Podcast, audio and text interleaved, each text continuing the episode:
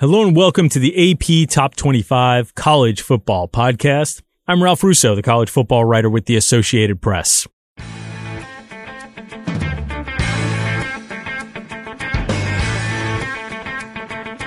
Yet another two guest week here on the show. First, we'll continue the theme of catching up with coaches starting new jobs. This week, Marshall coach Charles Huff joins the show to talk about his path to Huntington, West Virginia from his time with James Franklin at Vanderbilt and Penn State, a short stint in the NFL worked in there, and a few years under Nick Saban at Alabama.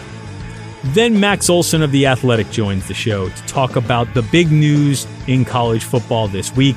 Les Miles is out at Kansas following accusations of improper conduct toward women during his time at LSU. We'll get into how Kansas football got this bad and where it goes from here. Plus, Bob Stoops is back in college game as a TV analyst for Fox. Could that be a launching pad to Stoops getting back into coaching?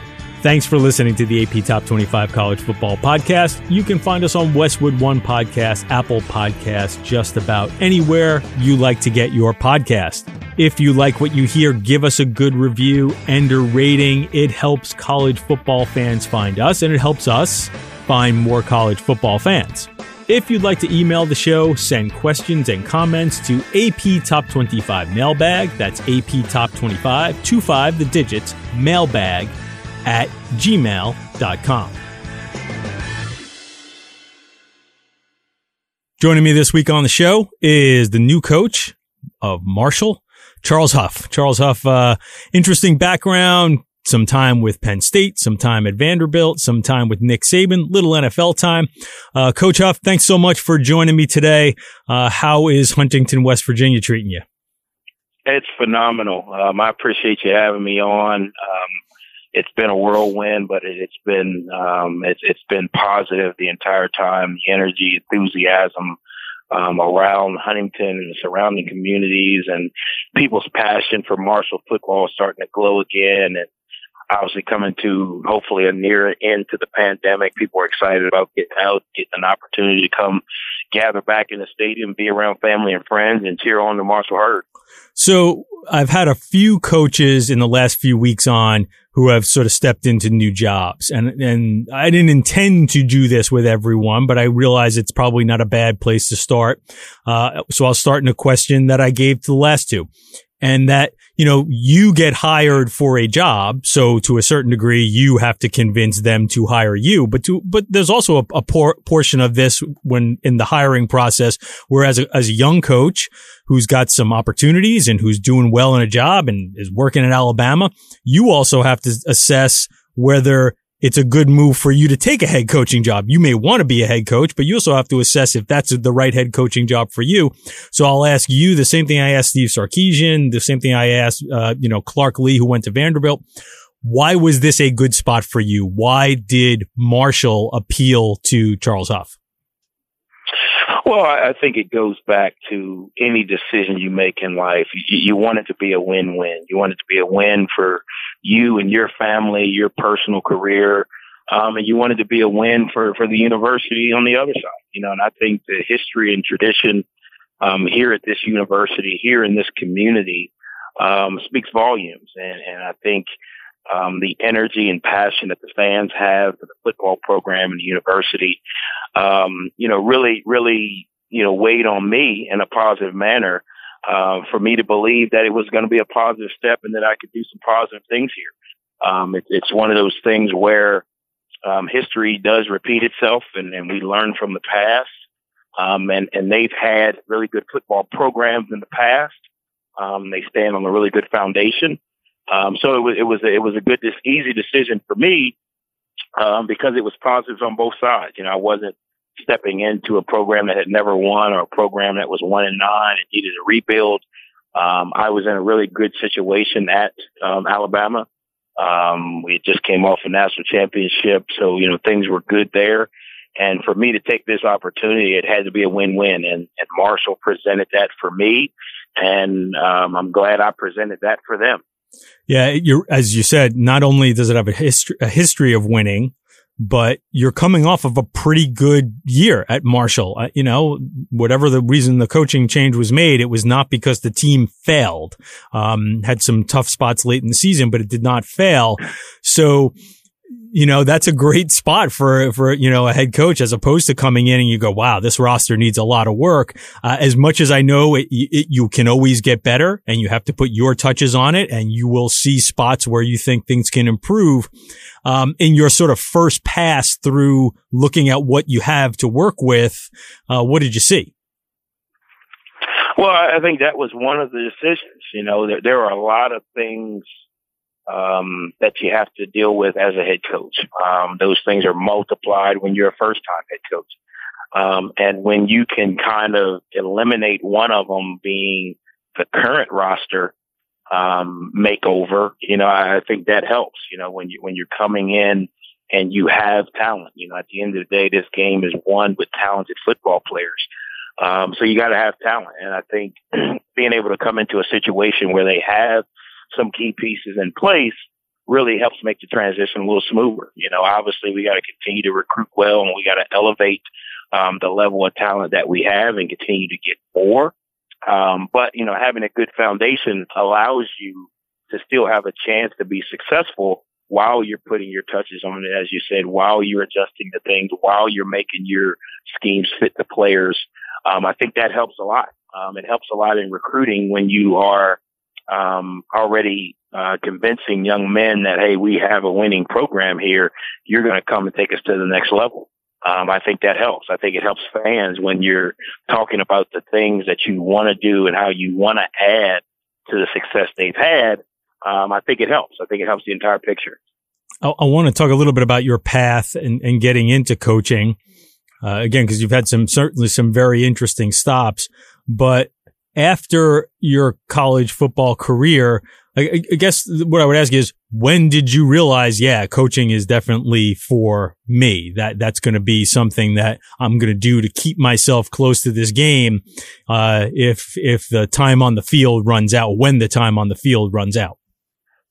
Yeah, I, I I've always kind of had the, you know, I wanted to be a coach, um, kind of burn inside of me since I was a kid.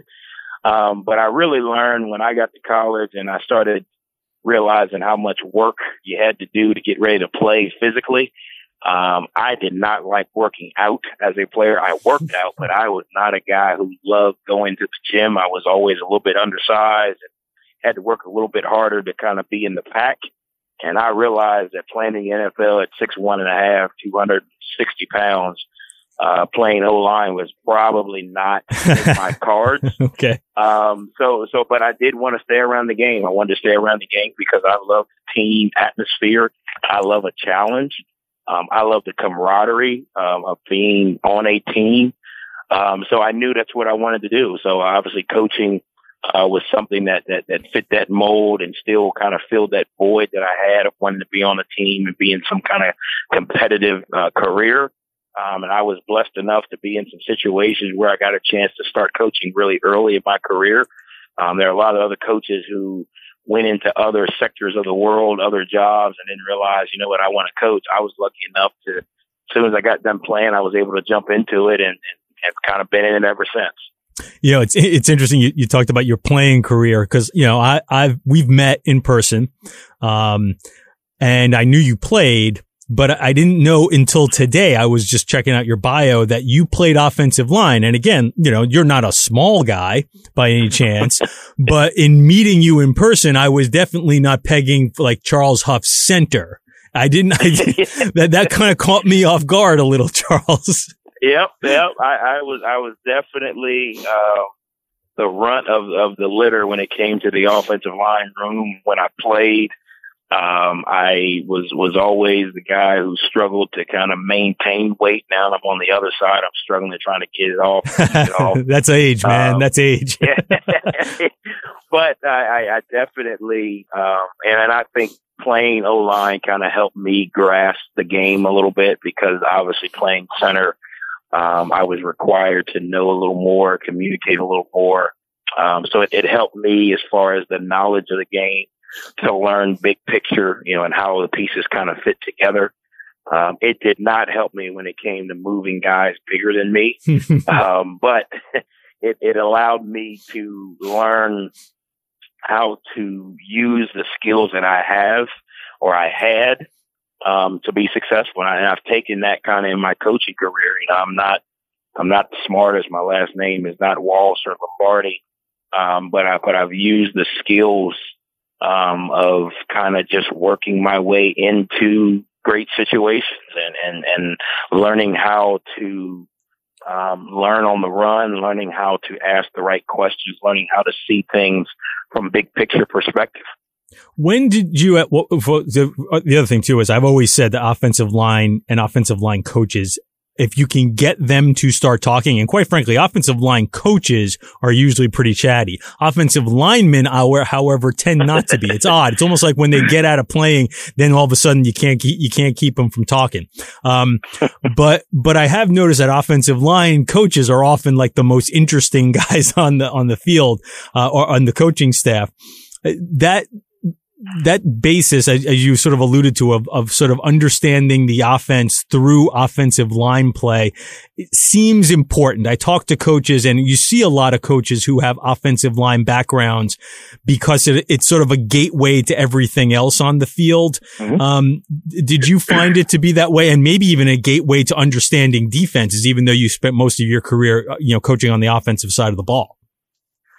Yeah, I, I think you know we don't play a game that's seven on seven. You know, so when, when you just do the back end, um, things are seem clear, um, but there's a component of uh, of the blocking and the protection and the the balance and understanding of gaps and understanding of flows of defense that you get a chance to see from the offensive line. Uh, I think also when you when you coach the offensive line um, that's the only position on the field where you're ultimately responsible for communicating, teaching, and showing five guys um, exactly what they need to do to work as a unit. You know, um, so I think what it does is it, broadens your um, it broadens your view and your teaching knowledge on how the variety of people that you deal with in that room, how they learn, how they see things, um, how you have to explain things, how you have to be transparent uh, with what you're trying to do. I think it creates a vehicle for you to be able to communicate with masses. And when I say masses, I'm talking about entire teams or entire groups. Um, a lot of times in other positions, you're coaching one, maybe two or three guys at a time on the field, and they're all kind of individually um, entrenched in their own lanes. Well, O line, you're kind of all connected to a string, you know, and, and one person's communication and one person's thoughts and eyes really affects all five guys. Um, so I think once you once you live in that world for as long as I did, um, I think you you see things differently. I think you communicate differently. Um, I think you're able to motivate differently. Um, you're talking about an offensive line group that you got to kind of get to feel really, really good about themselves, and they may, may never hear their name called. Um, and, in today's world, especially dealing with kids, um, immediate reaction or immediate feedback is, is what we all live on now.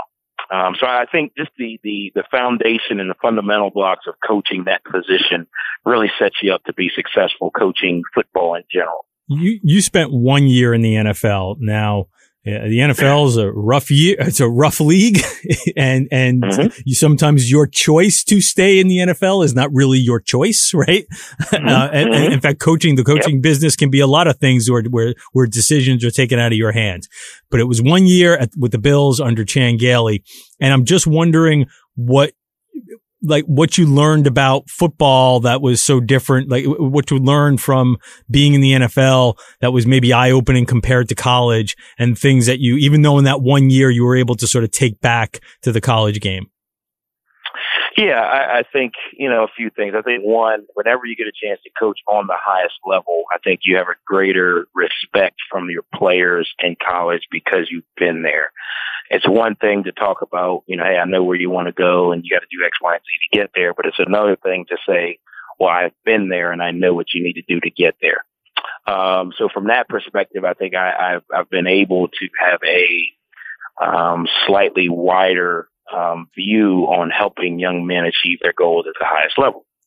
The second thing I would say is, as I learned from Chan Gailey, is you got to have a quarterback game. um, it doesn't matter how many, how good you are. It doesn't matter how good of a play you design.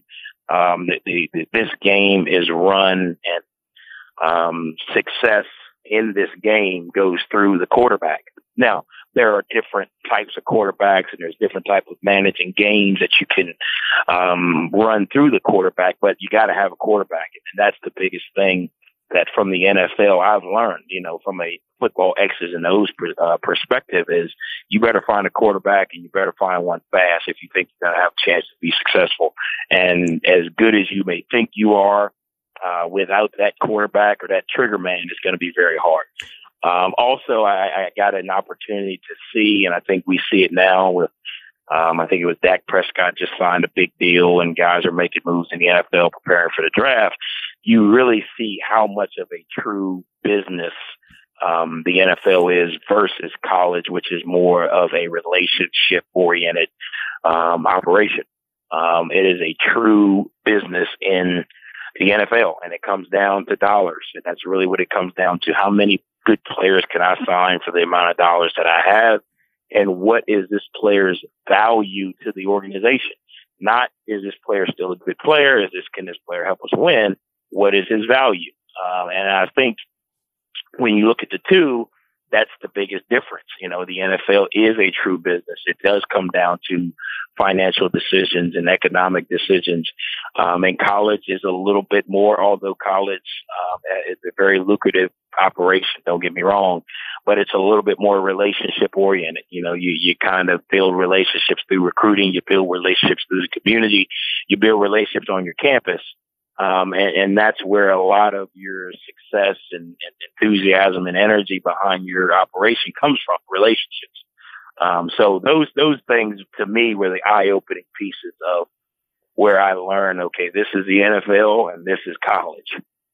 So I, I, I, almost hate to, you know, single out one or two coaches that you work for because you work for a lot of them. And I assume you have influences from all over, but you spent a lot of time with James Franklin. I think that's the most time you spent with any head coach. And obviously yep. you, you worked for Nick Saban and, you know, he's pretty good. and, and, and, and, Alabama, okay. yeah. And being around that Alabama system is, is something that is, has been beneficial to a lot of coaches. So, uh, you know, I, I, guess I would I would ask you, you know, what influences did you take from those two sort of, you know, those two guys from being around James Franklin for such a long time and the way he runs and develops a program and the few years that you were at very successful years of uh, almost like finishing school, right, with Alabama yeah, and Tuscaloosa. Yeah. I, I call it they call it doctor school, doctor's level uh, uh, football and coaching. Yeah. Um, well, you know what the, the beauty of it is, I, I, I have worked with both of those guys, and, and what I what I've actually learned is um, I am a melting pot of my experience. So, um, working with James Franklin, I learned the uh, premium on being organized and being very detailed. Um, be very organized in your approach, be very detailed in your message, um, make it very clear what you want everybody in the organization to do, map it out, um, and everything matters when it comes to detail. It's detail in, you know, the, the, the chairs in your office, detail in the, the colors on your paper, the details in your playbook, um, the details on the field with the players. Um, you know, so from, from that perspective, that's the one thing I take James. And from Coach Saban, uh, you know, although we could, we could do this interview for, for seven hours, but the, the one thing that I, that I, that I take and hold strong to is a consistency in approach, um, consistency in message, consistency in scheduling, consistency in approach with the players, consistency in approach um, with, with your staff, um, you know, set the expectation and hold everyone accountable. And, and, and those two things I've kind of blended together and, and are kind of the foundation that I'm standing on. Try to be very detailed in everything we do here. Try to be very uh, organized in everything we do, and then try to be as consistent as I can, and and trying to get that message to the players um, that the details matter. It all matters. Um, the way you tuck your shirt in matters. The way you walk in the building matters. Um, consistency and approach doesn't matter if we're playing the first game of the year, the last game of the year. Doesn't matter if we're playing quote unquote a rival or we're playing, you know, quote unquote, you know, the game that really doesn't matter. It all matters. Every play, um, you know, is a, is a play in a life of its own. And getting them to approach each day with that same consistency, hopefully will, will, will you know, deliver what, you know, you see at Alabama, which has been years and years and years of consistency. I think if you literally look at Alabama, the dominance over time is what's the most impressive. You know, we've, we've all been in this business a long time and we've seen, you know, programs hit highs and programs hit lows and, you know, some programs are kind of on a roller coaster, but the one thing that you can say about the Alabama football program is the consistency over time. Um, and I think that comes from Coach Saban's consistent approach day, day in, day out. Yeah, it is. Uh, it is remarkable and it is unprecedented. So I, I wanted. I, I, was looking at your your Twitter timeline today, and I noticed um, uh, great Marshall coach, former Marshall coach Bob Pruett, sort of pop by mm-hmm. the pop by the office, so to speak. Yeah, and yeah, yeah. He stopped by today. Um, obviously, it's always great to to, to have um, former legends or former uh, successful coaches and people, you know, in the program come by and he was, he's in town taking care of some personal matters and he stopped by and he said he was going to be here five minutes and he was here an hour and a half sitting in a defensive meeting, just talking ball and you know, I, obviously when we all, you know, hang up the, the whistles and kind of get out of it, we take a deep breath, but we also miss it, you know, so him getting back, the chance to be around the guys that he coached, uh, Ralph Street, Shannon Morrison, um, getting a chance to sit in the defensive meeting to talk a little ball and listen a little ball.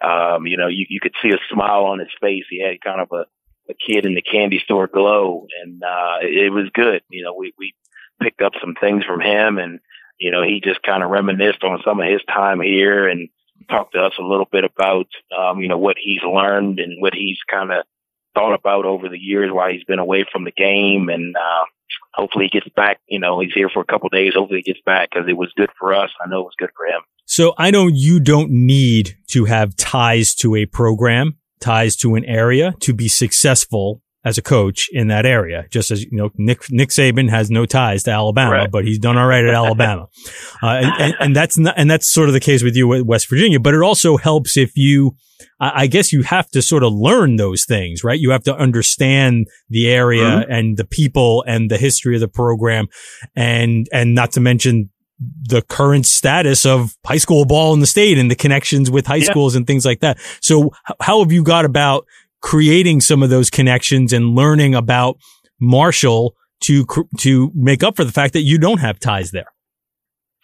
Yeah, well, I, I think it, goes back to relationships. I think you got to surround yourself with people um, that complement you, and you got to set an infrastructure um, to cover all those bases. You know, so one of the things that was really important to me um, was to, to hire some guys who had some Marshall and West Virginia connections.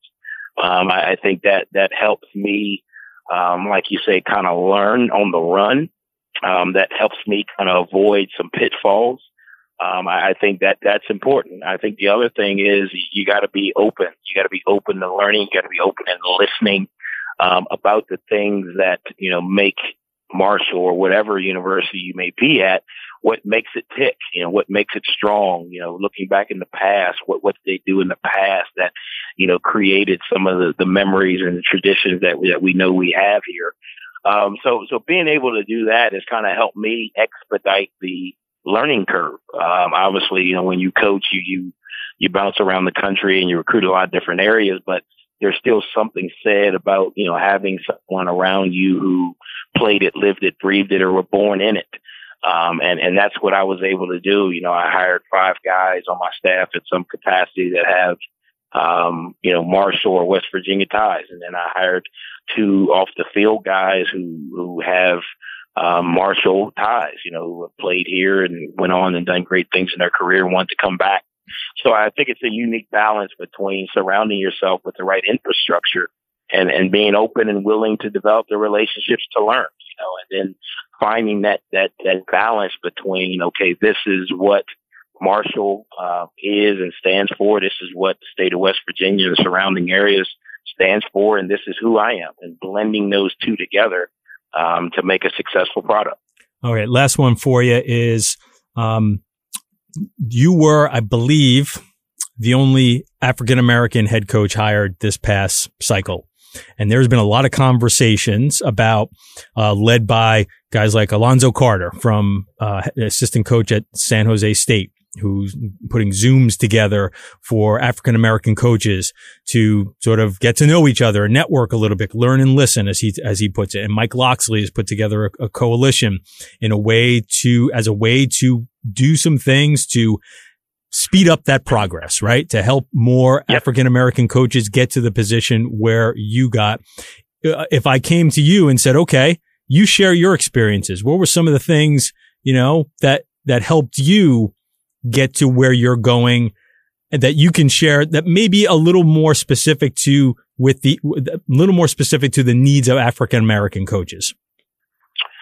Yeah, I, I, I think all of those initiatives uh, what what Coach Locksley is doing with the coalition, what um, Coach Carter is doing with, with the Zooms and educating and, and uh, creating a, a, different experience. I think all of those things are helpful because it, it's a two part deal. Obviously, we as minority head coaches and coaches in general, I think everyone has to continue to research and enhance their knowledge so that when opportunities come, they are the most prepared and they can be successful. That's the first thing.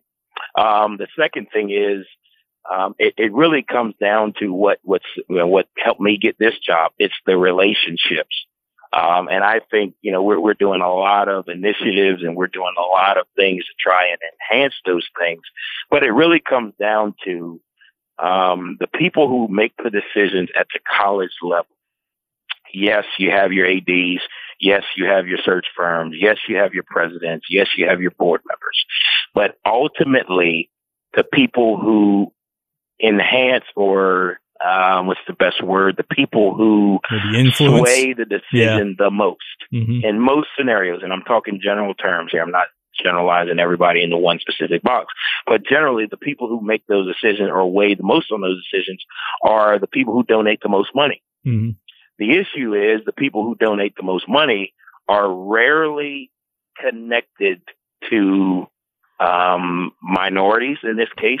They're rarely connected to necessarily the best candidate.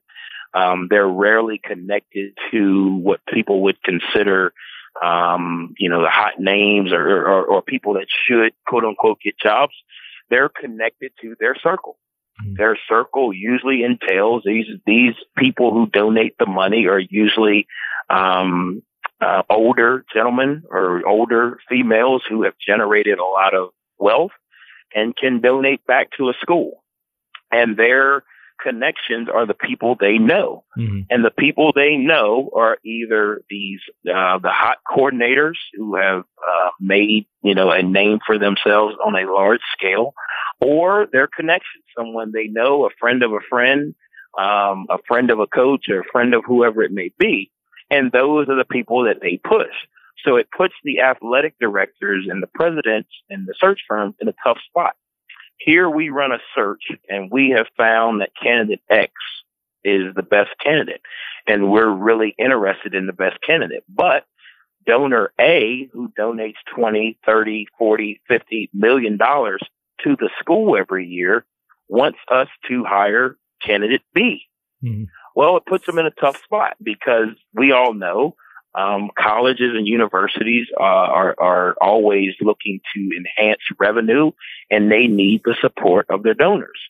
So it makes it very difficult for the ADs, the search firms, and the presidents to hire whatever may be considered the best candidate if that candidate is not being pushed by the donors and the people who donate. Yeah. Um, so, well, what's the solution to that? Um, I think the solution is we have got to get more uh, recognition and more relationships with the people who are making the ultimate decisions.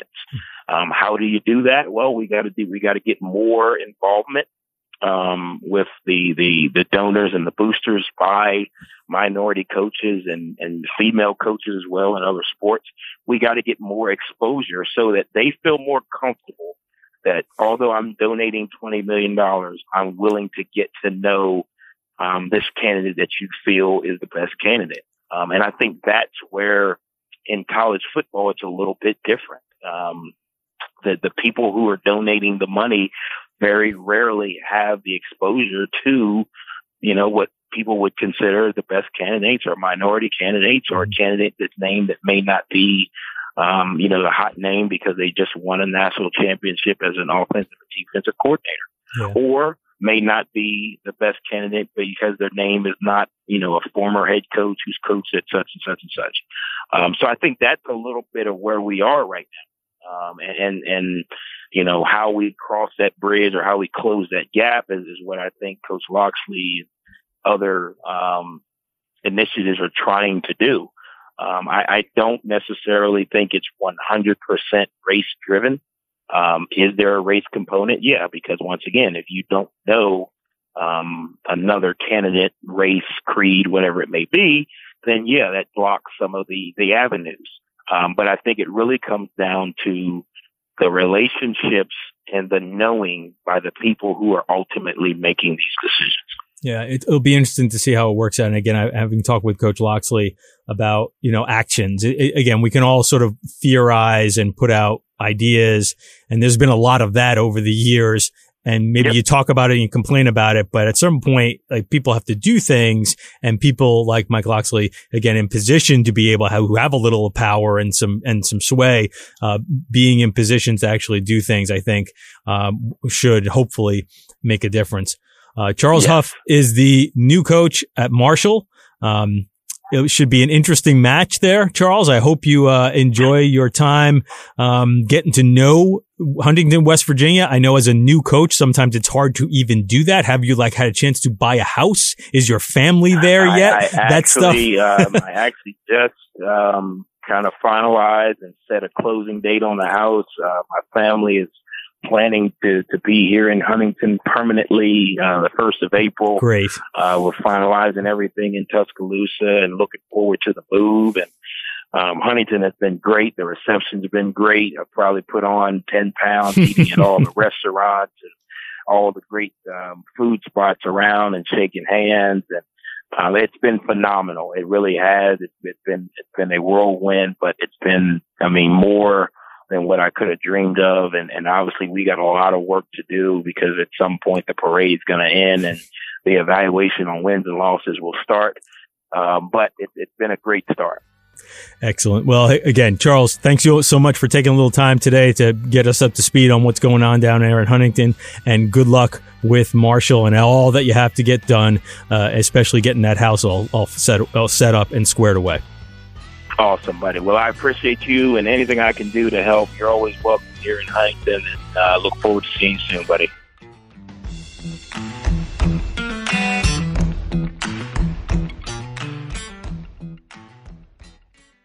Hey, all podcast consumers, Rich Eisen here. So often, aspiration comes from inspiration, with titans of industry being those torchbearers. With guests from the world of news, business, sports, and entertainment, my new show is going to give you their most in depth firsthand stories that focuses on the humble beginnings and humbling moments that we can relate to in our own lives. The podcast is called Just Getting Started with me, Rich Eisen. Listen on Apple Podcasts or wherever you get your shows.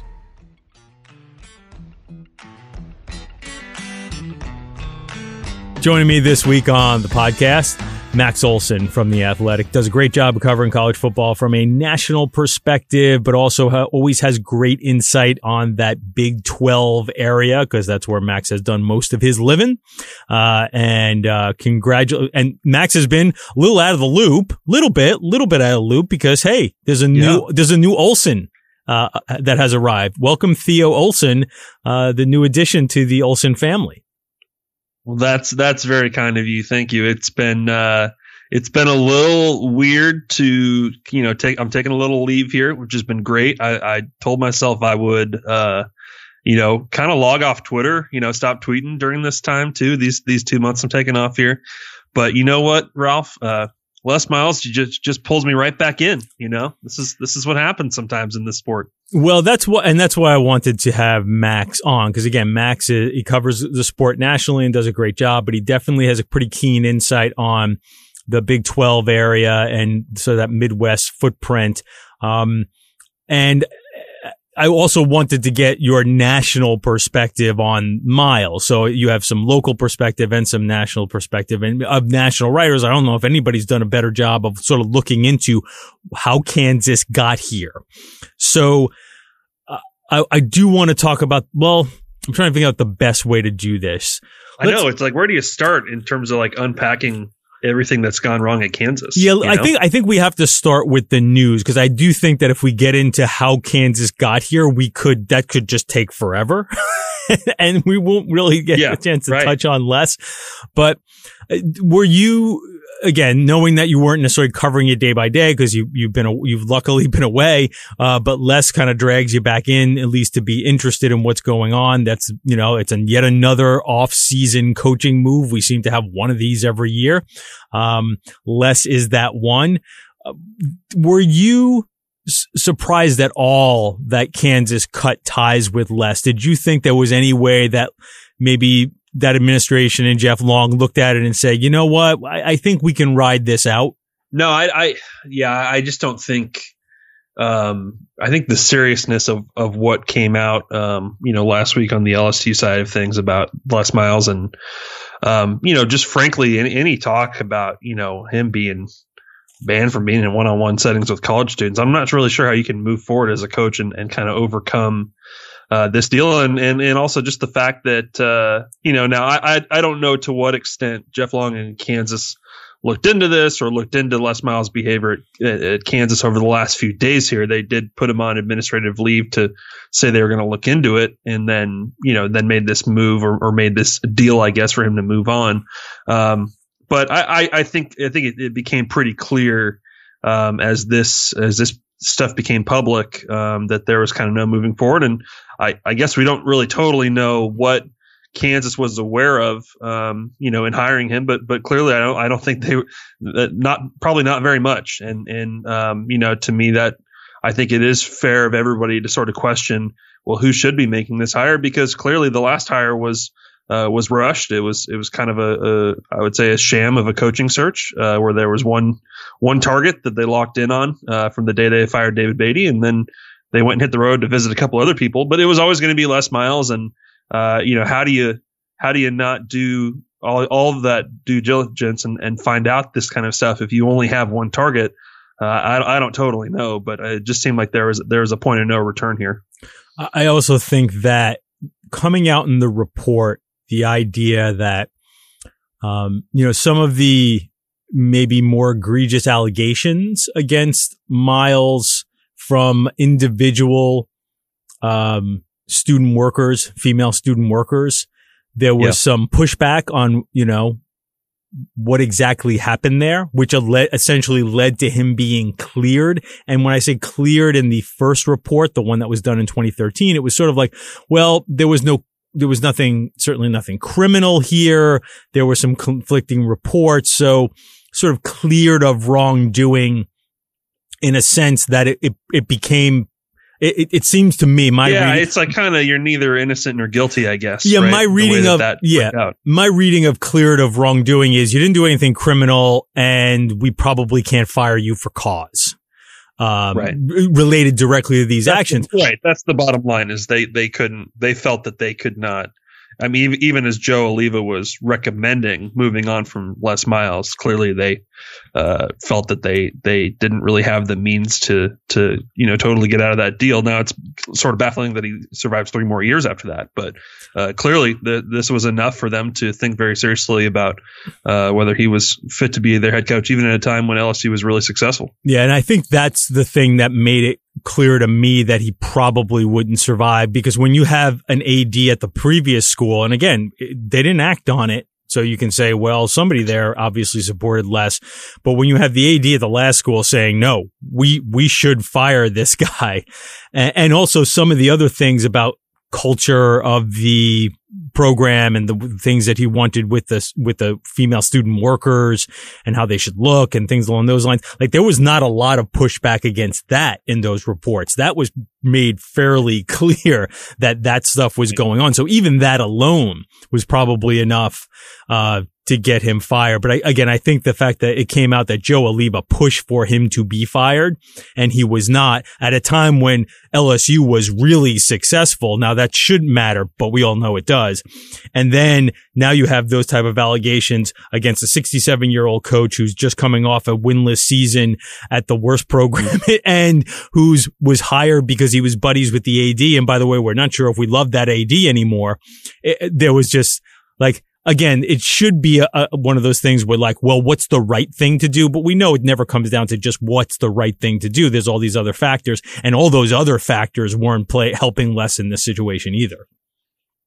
No, and, and the statement from uh, Jeff Long late Monday night, um, I, I, I think probably struck a lot of people as odd um, to say, you know, we need to win games. We're going to go get someone to win games. It's like clearly that's not the only reason this is going down. But hey, maybe maybe there is some sort of uh, deal they were able to strike there where you know Les moves on for some reduced payout and and they all sort of keep quiet and go their separate ways. I I don't know. I I, I would imagine that's the case that they weren't looking to disparage there. But clearly this was not not just about wins and losses as as much as uh, the results through through two seasons at Kansas are pretty damning them by themselves.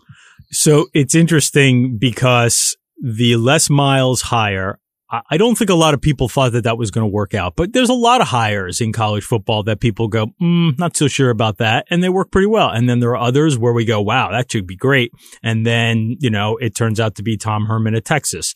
Um, or Willie Taggart at, at Florida State or, or Chad yep. Morris at, yep. at Arkansas, even like the worst case scenario, right? So we've, we've come to the conclusion pretty strongly that we don't really know what we're talking about, right? When it comes to who's going to be good, we're just guessing.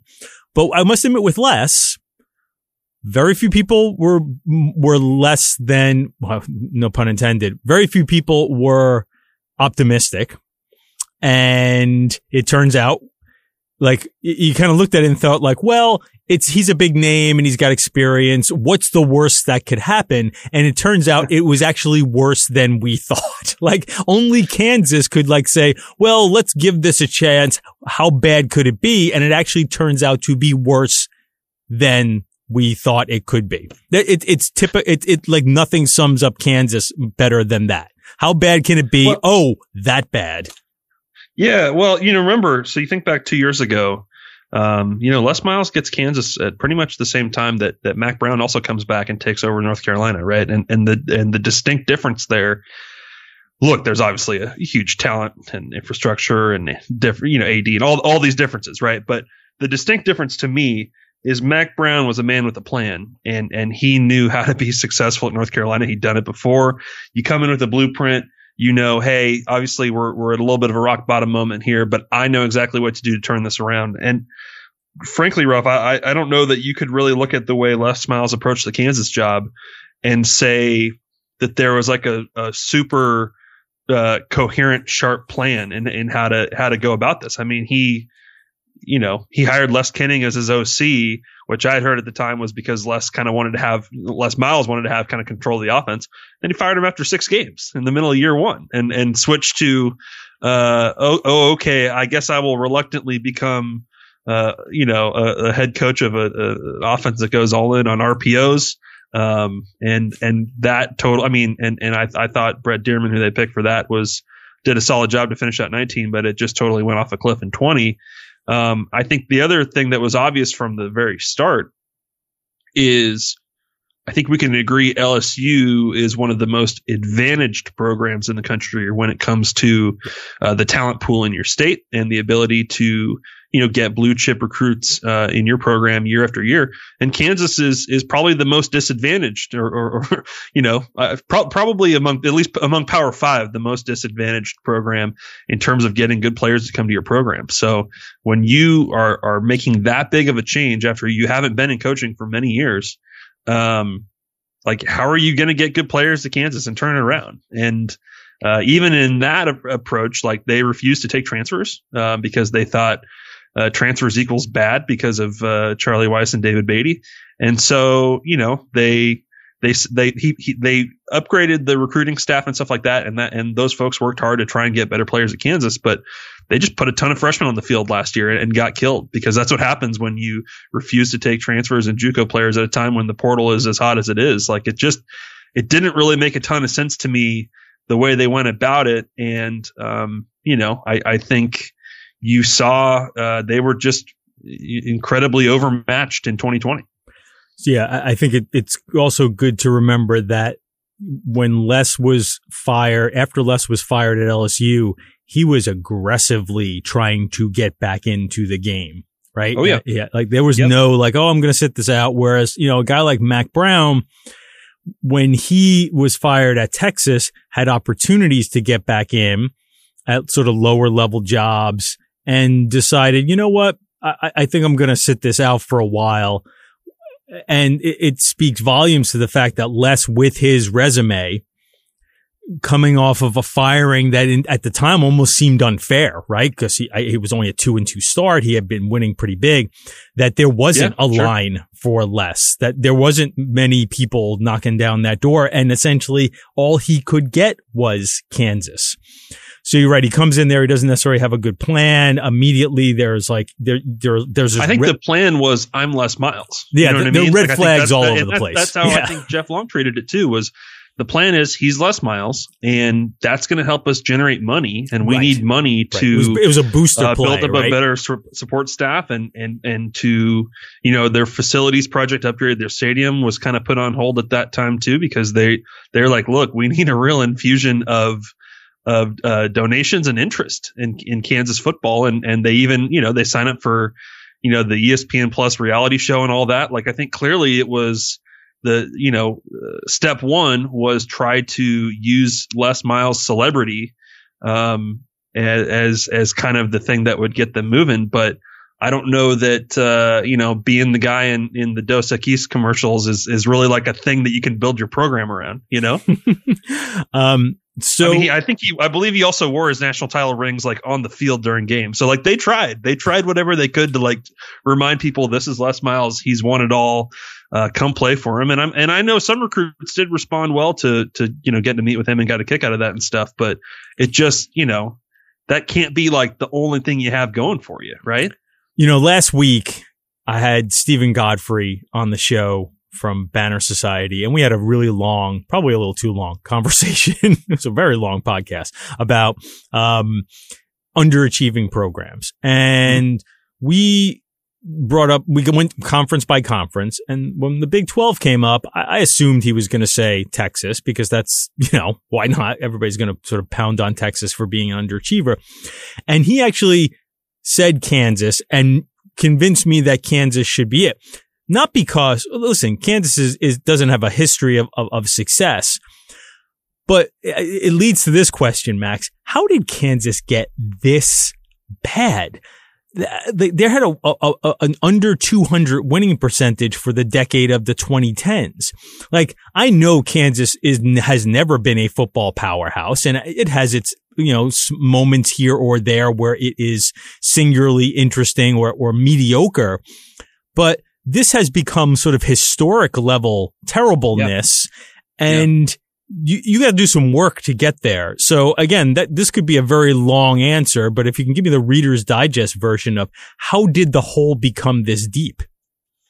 Well, and, and especially in this sport, like what's so bizarre is, you know, the, the, like they hit the peak right before the the absolutely you know rapid descent right? Like they go to the, they go to the orange bowl. Like they had you know with mark mangino like they they turned kansas into uh, a super competitive big 12 team that can uh you know this was a different era of the big 12 obviously. Life was easier when you were just having to try to conquer the big 12 north you know? But still like they they they were in really good shape uh you would think going into uh, you know, the end of that decade after after what they'd built up there under Mangino, and you know, t- to be 18 and 99 um, over the last 10 seasons and five and 84 against Big 12 teams um, is is truly it's truly insane, and and I I, I guess maybe we should start here, Ralph. Like when when you look across the country at, at how these how, how, you know this this stuff is t- typically pretty cyclical. Um, you know, you you fail, you replace that coach with a better coach. Generally, you try and get back back on, you know, back to to 500 and and then up from there or whatever. I mean, how many programs can really say they have failed on four straight head coaching hires? It, it's yeah, that's remarkable because at a certain level, like I, I, think a good example is like Schiano at Rutgers last year, right? At a certain point, a program sort of hits its nadir. And then mm-hmm. you find, you know, at a certain point, you will find a coach who has the ability to just bring like m- bare minimum competency back. Yeah. And that alone will get you to maybe a four win season. You know, today's right. schedules, you know, you, you, schedule three relatively easy games out of conference and maybe, oh wow, we stumbled into a bowl game because we have a senior quarterback and, you know, maybe we still go back to stinky. Like, like even the, the bad programs are nothing like what Kansas has hit. If you look at the hits, the last 10 years or so of Rutgers, the last 10 years or so of Vandy, the last 10 years or so of Illinois, these are all pro- programs that have struggled mightily, but nothing is like this. So yeah, like well, a, a look, string like no of one in Kansas is saying like, "Hey, I think we can be an eight-win program." Like they're just trying to get to six, man. Like that. Like this is not. They're just trying to get. We're not four. asking for like a ton here. These are not insane ambitions. Yeah. It's you know you just need to like schedule easy non-conference, go three and zero oh in that, and then try and like steal two Big Twelve wins and and maybe you steal another one and get close to six, right? Like that's that's like all they're aiming for at this point, just to get out of this hole. And that's what's like kind of you know, and they're and they're just not even close. Like the average score in conference play for them this year was forty seven to fifteen. Like it, it's they're not even anywhere close. And and you know this this 2020 team was only slightly better than David Beaty's 0 and 12 team in 2015. Like if you go by scoring margin per game, they've had the two most overmatched Power Five teams of the last decade. I mean, it, so it's like we're you know you're just trying to get to like four wins would be awesome progress. Five wins would be would be huge, right? Like it's not it's not like uh, we're trying to talk about Kansas becoming a contender again. Like you just need to get to you know to 500 somehow, and it's going to take many years to get there now. Um, so when you look at sort of all the, there's a lot of villains and well, villains, villains is probably a little harsh word though. Les may have earned it. Uh, and so Jeff Long, but, but if you mm-hmm. look at all the people who are sort of responsible for where they are, is it possible, you know, it's, it's hard not to go back to Charlie Weis and, and his sort of JUCO strategy. And again, like I can understand Kansas's aversion to JUCOs because Charlie Weis turned it into a JUCO for a couple of years there and it totally screwed up their numbers and, it did. Um, it left them in a massive scholarship hole that they are, I think, still digging out of. Um, is it fair to lay, uh, you know, like who's who's public enemy number one, who's most accountable, who's most uh, um, responsible for all this? Yeah, it's interesting. I, I think you know I, I've done some reporting about just how Kansas got into um, this this scholarship debt that they have, where um, you know by the time David Beaty took over the program, they had 68 true scholarship players out of out of 85. Um, they were able to get that up to to 77 at one point during his tenure, but but never never back into the 80s. Um, and and a lot of that goes to yeah Charlie Weis.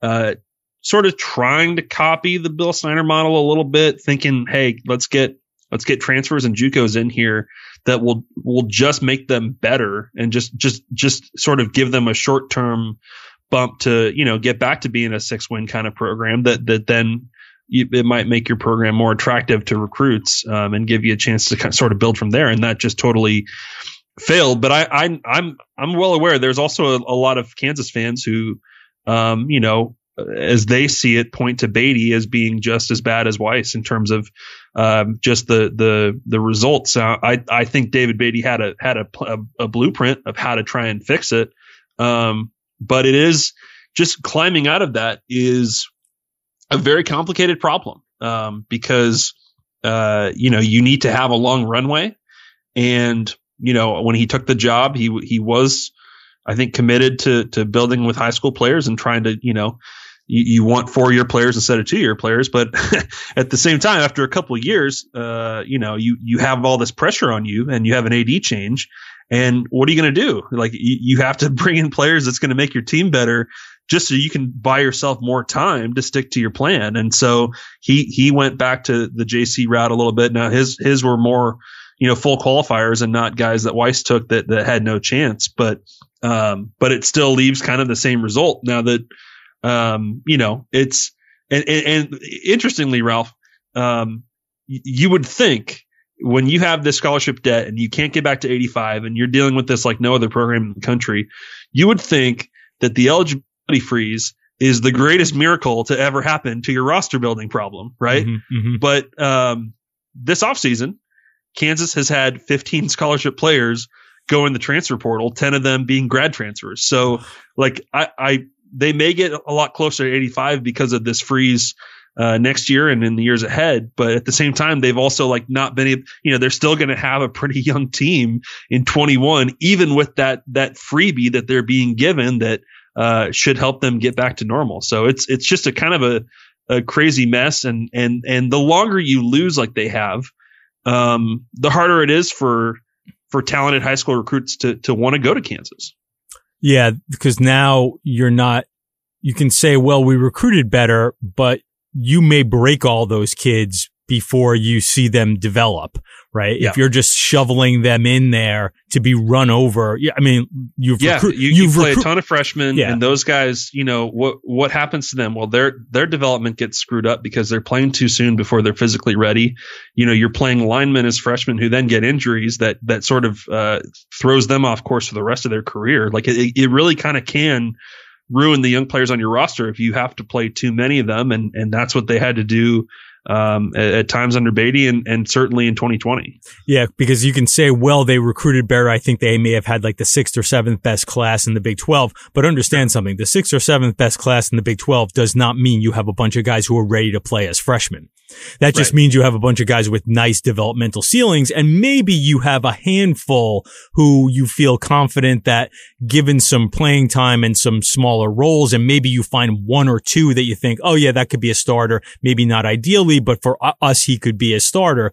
But if you're just, you know, if you're pouring that freshman class, and again, that's this year's class. So let's say if they're just like throwing, you know, most of those, tw- whoever's the coach is throwing most of those guys into the fire because he has nothing else to do. Again, the, uh, uh the sixth best class in the Big 12 is still a developmental class. Right. It is. You're, you're absolutely right about that. And, and also, you just think about if, if, if you were in their position of, of being a Kansas football player, um, and and all the hard work you put in for 12 months um, and and the results keep being the same and you have sort of incompetent coaching and all this all these problems that that show up on game day and stuff like I imagine that gets pretty miserable, you know, and and and especially at a time right now where you know if if one time transfer exception gets passed, like it's just going to be easy to move on and say, hey, I shouldn't be I shouldn't be here. This is this is a mess, and I I'm not going to be the one that fixes it, right? So like I, I to to all the Kansas players over the last decade that have stuck it out and stayed four or five years, like you have to tip that your cap to them because they've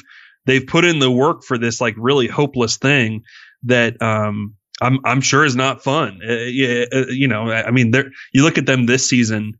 Kansas's offense um, only held a lead for 23 snaps all season. Oh my lord! Like they only took a lead in two games, and they only reached the red zone 18 times in nine games. So like, it's you know, it's like, and and their defense, you know, had problems too. Certainly, I'm not trying to just single out the offense, but I mean, it's it's it's bad. It, it is it is a you know. Now I don't follow soccer a ton, Ralph. I'm I'm guessing you do more than I do, so I don't really know how that world works. But like, wouldn't this be a very logical choice for uh, a candidate for for relegation at some point, or a Ted Lasso hire? Or do you watch that right. show? Like like maybe maybe hey, he came from Wichita State. You know, maybe one of those guys is in their backyard. You know, you um well you could do a Ted Lasso in reverse, right? You could, um, uh, you could maybe hire a soccer coach to coach the football team as opposed to sure. a football coach to coach of the soccer team and just see how that works out.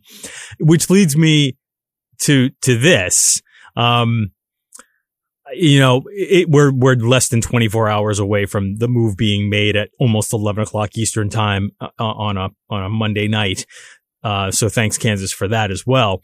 Um, so it, what this coaching search is going to look like is hard to tell. You have an AD who clearly will be on shaky ground. I don't even know if they've hired a search firm yet. So who exactly is making this hire? Um, and that always influences not just who you look for because, hey, the, that AD may have connections to certain people, though that didn't work out last time because the connection was to Les Miles, a very close connection to Les Miles, but also it influences how the job will be perceived by the candidates. If, if the candidate thinks, Hey, AD, you're, you're a short timer. Like, why am I talking to you? Or who am I exactly am I talking to? Who is the, the leader in this room? That influences who might take the job. However, a lot of the same names have sort of, a lot of the names that you think might come up have come up.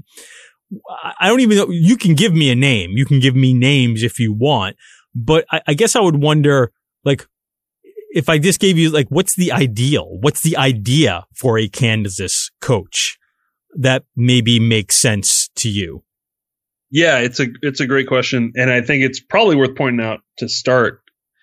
Um, you know, it is it is March, um, and teams are already going through spring ball and stuff. So, I, I guess there, I you do like have to wonder, like you think back to um, you know, Ohio State after Tressel or Baylor after Briles or Arkansas after Petrino, which was Jeff Long. Like, you know, there obviously there is a little bit of history of do you go the interim route here for the for the rest of the year, um, and you know probably be pretty bad in 21, but at least have a chance to go through a, a full full coaching search, especially if they make an AD change. Um, I do wonder about that. We obviously also saw in this cycle Tennessee you know, go out and and do the AD search and knock it out in a week, and then go go hire a football coach, right? So like I I, I am curious, sort of uh, how Kansas moves forward here, just in the next couple of weeks. Um, I as as bad as this job is, um, I I like I I think they're I think they're going to be okay. Um, I kind of think pretty much any head coach in the MAC would be an upgrade over Les Miles. I mean, don't don't you? Like, just I, I, know I'm not saying that that that conference is super loaded with all these guys that are ready to be P5 head coaches, but don't you think almost like any of those guys would do? Uh, uh, well, would do, and also I think would have to be interested in it. I, I think yeah. You know, I think a lot of times you look at a job like Kansas and think, my goodness, this is a dead end. Like, do I really want right. to take it? And if you're, right. if you're a young coach who's well situated to have a good season next year, you may think, you know what? I'll pass on that. I got some other things I could work on down the road. But, you know, in the MAC where the top salaries, you know, I was looking at like, like Lance Leipold is a name that's going to come up sure. a lot. And he's an experienced guy, what Wisconsin Whitewater D3, but who has probably not gotten, an, in my opinion, enough looks from Power Five spots. Unless I was reading the chart wrong, I think he's only making about a half million a year, maybe a little more than that. So Lance Leipold from Buffalo and, and Willie Fritz from, from Tulane seem like the kind of guys that I would consider home runs for this. And, and those are two guys, as you sort of uh, uh, alluded to, two guys that um, you know over the past couple years really have, have, I think not really gotten the looks they probably deserve for what they've achieved at their schools. And so while you could look at them and say you know, like they could look at this and say that's a mess, maybe I wait till the end of the year to go try and you know chase a job. Maybe you've been through this a couple of years and it hasn't worked out, and maybe this is the opening that you've not it's not the one you've been waiting for, but maybe it's just time to take one of these. You know what I mean? So the one thing I would say with Fritz is when it goes back to the money situation, uh, he will probably make about the same. Uh, well, not about the same. He would definitely get a raise at Kansas, but like you know, Kansas maybe pays him.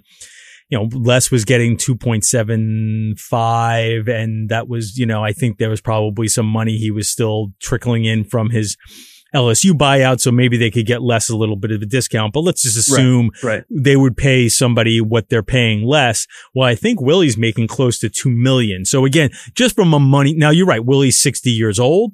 I think he, he's yep. got Kansas roots. So maybe he just says, listen, uh, you know, this is my chance to get in the power five this is sort of my retirement job. Either, you know, I fix it and get, you know, a statue or it doesn't work out. And, you know, I, I, I, I, I, I took my shot. Whereas with yeah. a guy like, so, so I think a guy like, like Fritz or just other coaches at the G5 level, especially in the AAC where they do pay fairly good money, I mm-hmm. think those guys are probably going to say, eh, maybe not. Correct. Yeah, I, I agree. And, and we've seen how, especially at the AAC, those jobs are truly, um, you know, they can, they can launch you into, you know, much better jobs. So we're certainly not talking about, um, some of those guys or, or, uh, you know, Billy Napier, these guys that feel like they're on deck to be Power Five head coaches because they don't have to take this kind of job. You know, I, I wrote about it before the Les Miles hire. Um, I, that I that I felt that Kansas needed to go find their Matt Campbell, um, and I I think that. Uh, and, and I, I wrote that at a time before Iowa State became what they became in 2020, you know, um, but, but I think the turnaround in Ames, I think kind of can be a shining example of what's possible at Kansas if they ever just like, you know, really put out these fires and, and get their act together. I mean, I think Kansas State under Bill Snyder is probably a more accurate comp just in terms of, uh, you know, the rock bottom status right now. Like it's not like Iowa State was ever this bad under Paul Rhoads, but um, I, I do think that, uh, you know, going and getting a proven builder who can actually recruit the Midwest, has connections, has a real competent strategy for how to get players to Kansas. Um, and can also just sort of create like a really good culture that that kids want to play for you and want to stay and, and all that. I, I think that's sort of the ideal. And and look, the fact that we've seen now Iowa State, you know, go to a Fiesta Bowl and play for a Big 12 title, and we've seen Kansas State, um, you know, reach these heights in, in Snyder's second tenure and stuff, um, and stay really competitive and climbing. Like, um, you know, I, I I'm not saying Kansas can, you know, be a Big 12 contender in the next five years, but we've seen in this conference at least, um, you know, that, that if you get, if you get a real one, at least you have a chance to, to build back up and, and get back in the mix. And I think what we've seen at Iowa State, uh, while not a perfect comparison, does inspire, I, it should inspire a little bit of hope that if you can find the right guy, um, and, and give them four or five years, you know, what, what if something pretty cool could happen? Yeah, I do love the, I, I tend to like the idea of going younger. And as you said, find your Matt Campbell. I think, I think that's hard, frankly. Yeah. Um, yeah.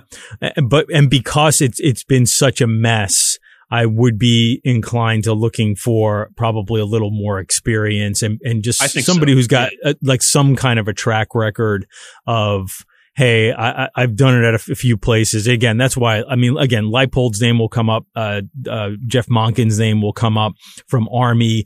There are some other good builders with a track record. You mentioned Fritz and maybe a Sonny Dykes or somebody like that. Um, Jay Norvell is a guy who probably has done a pretty nice job at Nevada, though it's also been a relatively short period of time. And, you know, I don't know. You know, it, he, it, but again, it, he's got and he's got ties to the Big Twelve. Here, do you, do you? How would you feel if they said, um, and I, again, this also comes down to who's making the hire. But if if they did go in the triple option direction, how would how would you how would you size that up? I mean, I know there's a lot of, you know, your colleagues at the, at the Athletic. I know Stewart Mandel has been banging the drum for, Hey, if you're a bad team, go triple option.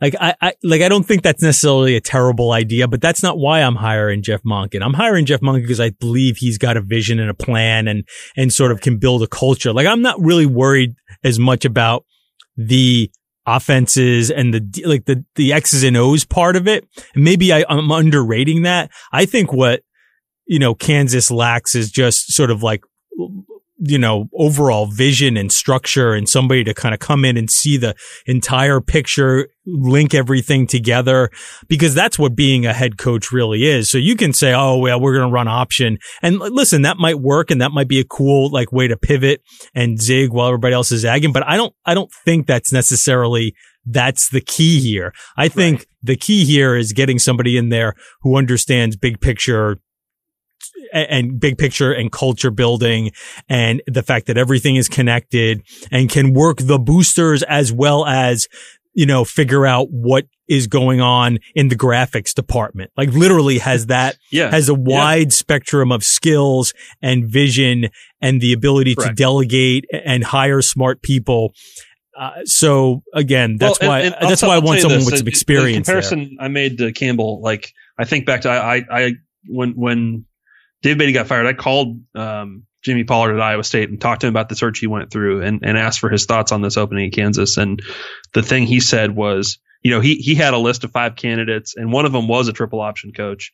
Um, because he felt strongly that they they needed to do something different, that that they uh, could not get anywhere by being the worst spread offense in the Big 12. You know what I mean? Like it just what what's the point of that? Why why try to compete with Oklahoma and everybody else with lesser parts, you know, uh, and do the same things as them. And so they felt uh, the pivot for them was um, playing great defense and running the ball, and and they've done they've done exactly that at Iowa State. And so um, I I I kind of feel that way about Kansas too. I'm not I'm not saying that that Kansas needs to copy Iowa State, but I do think they need to. I think you're you're right there that they need to f- figure out their thing that they can be really good at that makes them uh, annoying to play on Saturdays, you know, and, and makes them different, a, a different team to prepare for um, than the rest of the teams in the league. And I'd also point out um, they've really had the worst quarterback play of any Power Five team over the last decade. Like that's really not debatable at all.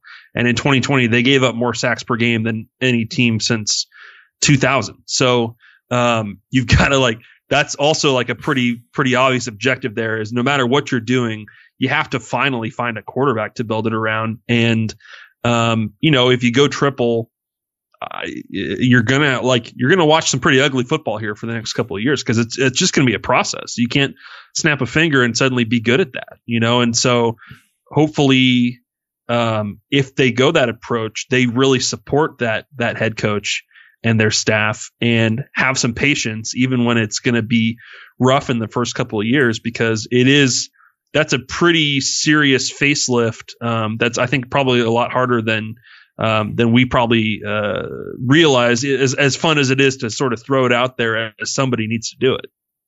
So, hey, I got an idea. How about Bob Stoops for the next Kansas coach? it's a little pivot and a, and a, he has, and a, he has valuable Big 12 experience. Uh, I will give you that. And you know, this is just a, like, just as we described this mess, Ralph, like, as I think, as you pointed out, like, look, I'm sure there's a lot of really, really talented, um, up and coming coordinators and stuff out there, but this is, this is just, uh, uh, uh, just such a mess, such a, such a fire that is hard to put out that I, I do think it's probably going to take some uh, experience, at least on this round, just to try and help get Kansas out of this hole a little bit and, and make this job one that uh, someday you could pass it off to a, a young up and comer here at some point. Right, because Les had experience, but that's all Les had, and it was just it was it was superficial because his plan was just to be Les. And I bring up Stoops a because it was fun to do so, and b yeah. b, b to segue to the fact that he is now uh, sort of back in college football uh, as an analyst with uh, with Fox's Big Noon Kickoff. He replaces Urban Meyer, and you know, Stoops' name has come up for several jobs over the last couple of years. Most famously and, and over the top, uh, was how some Florida State fans were insistent that he was coming to be their next coach. deal. After, yep, that's right. After Willie Taggart was, uh, was fired there. And that has not ha- happened. You know, Stoops is only 60. He's seven years younger than Les Miles. Um, mm-hmm. Uh, you know, he's nine years younger than Nick Saban, but there's always been this opinion with Stoops that like, you know, he's a guy who seemed to like, who always give the impression that he would really dig retirement. Right? Like that he would, he would live a good life, that he like, like sure he would miss it, but would he really miss it to that extent? You know, would he really miss it? Like he, you know, he, he's a guy who always seemed to find happiness in places that were away from football. Um, so, but when you move back into this position, it does sort of put you in place to be closer to the game, right? Literally closer to the game. You start talking yeah. to coaches more and you're just sort of involved in things and in the ecosystem a little more. It, it put Urban on deck to return to coaching, though it wasn't to college coaching. It was to the NFL. And often coaches, you know, they, they do that. Okay. I'm going to go to TV for a year or two, see how that works out. And then kind launch, of recharge the battery. yeah. And that yeah. launches me into a new job. Do you think this could be Stoops's re-entry point that this could be his launching pad into a new job to sort of see how I'm feeling here and then uh, survey the lay of the land and maybe get back into this? That's a great question. Um, I I think clearly, first of all, there have been um, what we would I think all agree were big jobs. Um, Florida State being one of them, Auburn, I'm sure, uh, being one of them. Like there have been big jobs that I'm sure have called Bob Stoops, and clearly the answer was nah. You know, clearly he was pretty happy with the life he was leading, and um, not not dying to to sort of throw himself and his family back into uh, the pressure cooker of trying to you know compete for national titles at the highest level and all that. Now the the XFL job he took in Dallas. Um, I think probably is is is probably instructive and just in the sense that I'm I'm sure he saw that as okay, this seems pretty fun. This seems pretty like you know Chill. low stakes, yeah. good fit for me. You know, like this, you know, and then when it, it when it when it uh, folds up, I'm I'm I'm sure that hurt him, but it wasn't like tragic to him, right? Like it's this is a fun thing I'm doing. I, I got the itch again. I want to be around players. I want to coach and have some fun. Um, I, I think he he got into it a little bit, and and, and I'm sure that was. I'm, you know, while the ending, I'm sure it's frustrating. I'm, I'm, I'm sure that was like good for him. So, um, I don't know. I, I, I think, uh, first of all, I, the, I, think the dynamic switch there from from Urban Meyer to Bob Stoops on the Fox set will be interesting. Um, I think that uh, I think he probably you know will have like more of a sense of humor about this, and and and will will bring some of that like storytelling that that that is really gold on that that format. Um, while also like joking around with those guys and like I, I, I like I think I can see him being a fit for this. And if he, you know, if he wants to try and do the Urban Meyer X and O breakdowns and stuff, um, you know, I'm sure he could try to do that. Um, but I don't know, Bob. You know, I, I think the thing we we we can definitely say now after all these years is, uh, you know, Bob Stoops. Uh, you know, his I think his heart was in the right place when he when he stepped down. I, th- I think he. I, I can't imagine that's something that he has spent a ton of time second guessing. When he when he was ready to move on, he moved on, and he did so in a way that that uh, you know so few coaches in college football at the highest level actually get to do. So I don't know. I mean, I think Bob Bob's pretty damn happy with how this has all gone. It seems like, and so I'm I'm sure that's going to be really tempting to to get back into it and and really spend you know a few days a week uh, during the season really d- diving deep into college football again. But um, I'm sure it's going to make a lot of people want to hire Bob Stoops, but I, you know, I think he's a pretty pretty hard guy to to to uh, to sort of win over and and uh, you know seduce back into coaching. Yeah, he had such a great situation. I mean, he had the same president and AD there for his entire tenure at Oklahoma. Uh, guys who were you know Joe Castiglione, the AD, is super well respected. So yeah, he always had such a great he had such a great gig right? He had one of the best gigs in all of college football. It was super stable. I, I the other thing too with Stoops, though, I will say this. So he, he clearly he could be one of these guys who's going to be super picky. And listen, if I if I am going to come back, I want it to be a great job with you know somebody I can really trust to work for, and that's it. Like I'm not I'm not dealing with any kind of second rate stuff here. But I will opened the door to this. With Urban Meyer, the reason why I thought Urban would never go back to college, and maybe he will go back at some point. The reason why I didn't think Urban's next step would be back to college is quite frankly, Urban standards were too high. Nobody, no job was going right. to, there's only, there's only about three or four jobs in the country that would right. have even remotely that he hasn't had yet. Yeah, yeah, right. interested Urban. He was not going to slum it in any way, shape, or form. And if you're not going to Texas and USC doesn't really want you, what is left? Right? Unless you're going to go to LSU or Alabama or someplace like that. Um, yeah. So I always thought that would Notre, eliminate Notre Dame's not opening up. Yeah, you're right. It's a really it's a really short list of uh, of dream jobs there. Yeah. So I always thought that would eliminate Urban or or really limit the idea of Urban coming back. With Stoops, you know, Stoops worked for Steve Spurrier. And I always go back to Spurrier when he came back from the NFL and went to South Carolina and talking about, you know, just want to do some things that have never been done before, right? That was his thing. We're going to do some things that have never been done before. And he took South Carolina because he knew, oh, if I, because at Florida, when I won 10 games, they said what was wrong. But at South Carolina, if I win 10 games, I get a statue. And I mm-hmm. could see Stoops, maybe not necessarily going to Kansas, but I could conceivably see a, a, situation where, and I don't even know what the right, I mean, like you could throw names at me of what that job is. I'm not even sure what, but I could see Stoops going to a non-elite program where he feels comfortable with the leadership and sees an opportunity to sort of do his Spurrier act. Like, I'm going to go in here. Yeah. I'm going to knock out a couple of really good seasons for this program and they're going to love me to death. And I don't really have to win a national championship here because that's not what they do at this school. So I don't have that pressure, but I, you know, I can hit the, I can hit the targets that I can look for and maybe I'll ride that into my retirement. I, I mean, this is what made uh, UCF so sexy, right? When it opened up, it's quality of life and you've already got really good players there, you know? Right.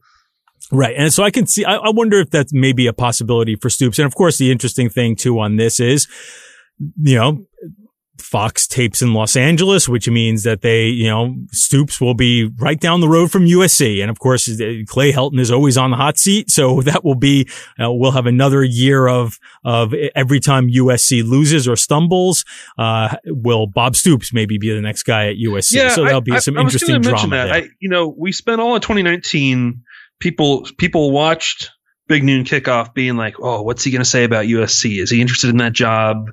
You know, is is this all? Uh, is that kind of the end game here that Urban's trying to get USC or something, right? And then in 2020, as the season de- develops, then people are watching it being like, all right, does Urban want Texas? What's he going to say about Texas this week? Is that stuff real and all that? And and I don't really think that's going to be the case with Bob Stoops on that show. Like I don't, and and probably part of that is the way it ended for him, right? Like I think if you're uh, you know, if you're if you're if you're Urban Meyer um, and the way the way things ended at Ohio State, I'm I, am i I'm certain there was a, lo- a lot of motivation to get back out there and prove something. I'm you know we we mentioned before, but Mack Brown, same thing, right? He he spends his time on TV, but after the way the bitter ending at Texas, there's a motivation to get out there and prove you still got it, right? And, and I, don't, I don't know that Bob necessarily like has a whole lot to prove to anybody at this point. Do you think? Do you no. think that's like a, a, a, fire that burns for him? I, I really don't know. No, I, I, don't. I don't think he has that. Because again, he's never been that type of guy. So that's that's a good point too, right? Um, you know, if, a if he does want to take on a big job, like he stepped away at, at a time when they they were rolling and had Baker Mayfield and everything, and he was just like, "I'm good, you know, I'm good. yeah. Thanks, thanks everybody." You know, like yeah. nobody nobody really does that, and so I I feel like that's um you know maybe some you know this, this it's a weird business and jobs open up that you never think would open up. So maybe some something perfect could come along someday that that would be uh, just sort of check all the boxes for Bob Stoops and the way he wants to finish his career. I, I, I wouldn't rule that out because it's it's just a crazy enough sport. But uh, I, I, don't know. It's it, I'm sure for the uh, executives at Fox, it's nice to know they they don't necessarily have to cross their fingers every week that Bob Stoops might leave them at any moment. You know. Well, that and that's a good point too. My last point on that, and then I'll say goodbye to you, Max, and let you get back to your little one there. Um, Right. I mean, maybe Bob Stoops is really good at this TV thing and he goes, Hey, this is not bad. This is a good life, right? You show up on right, Thursday, right. knock out a couple of rehearsals and way to go. I'm like, in, you know, I'm back home by, by, you know, Saturday watching NFL games. Um, so, so, that's not a bad life either. And I could very much see, you know, he's got the personality where maybe now, you know, again, you never know, but he's got the personality where maybe he is really good at this. Maybe he becomes, I don't know, maybe he's the next Lee Corso for all we know. Could be, you know, it'll be interesting to see how that, that show uh, builds around him. Obviously, they built uh, Big Noon Kickoff completely around Urban Meyer. That that was the draw uh, on Saturdays to compete with College Game Day was come watch Urban Meyer and and come watch a show that um, you know is more invested in in just real uh, you know X's and O's and coaching and all that kind of stuff. Um, so I'm I'm curious to see how the how the uh, show sort of uh, evolves around Bob, but I, I think he's going to have a lot of fun with it for sure. Max Olson from The Athletic, thank you so much for taking a little time out of your, uh, your paternity leave. Uh, good luck to you and your wife and little Theo. Uh, enjoy him. Yeah, enjoy him. I know it can be a, a, rough time as far as grabbing a little sleep, but it's also, I, I know, a really fun time to have, uh, to be a parent. So again, good luck with everything. And thanks so much for joining me today you know, I, I didn't get as much sleep today as I'd hoped, but hopefully, hopefully this was still uh, a a competent conversation, my man. I, pre- I appreciate you having me. You were still on point. Thanks, Max. Thanks.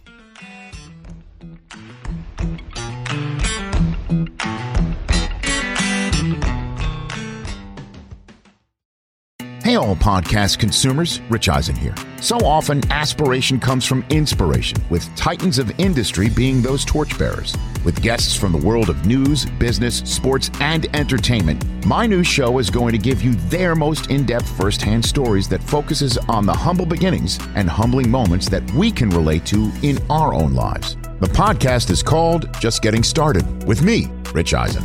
Listen on Apple Podcasts or wherever you get your shows.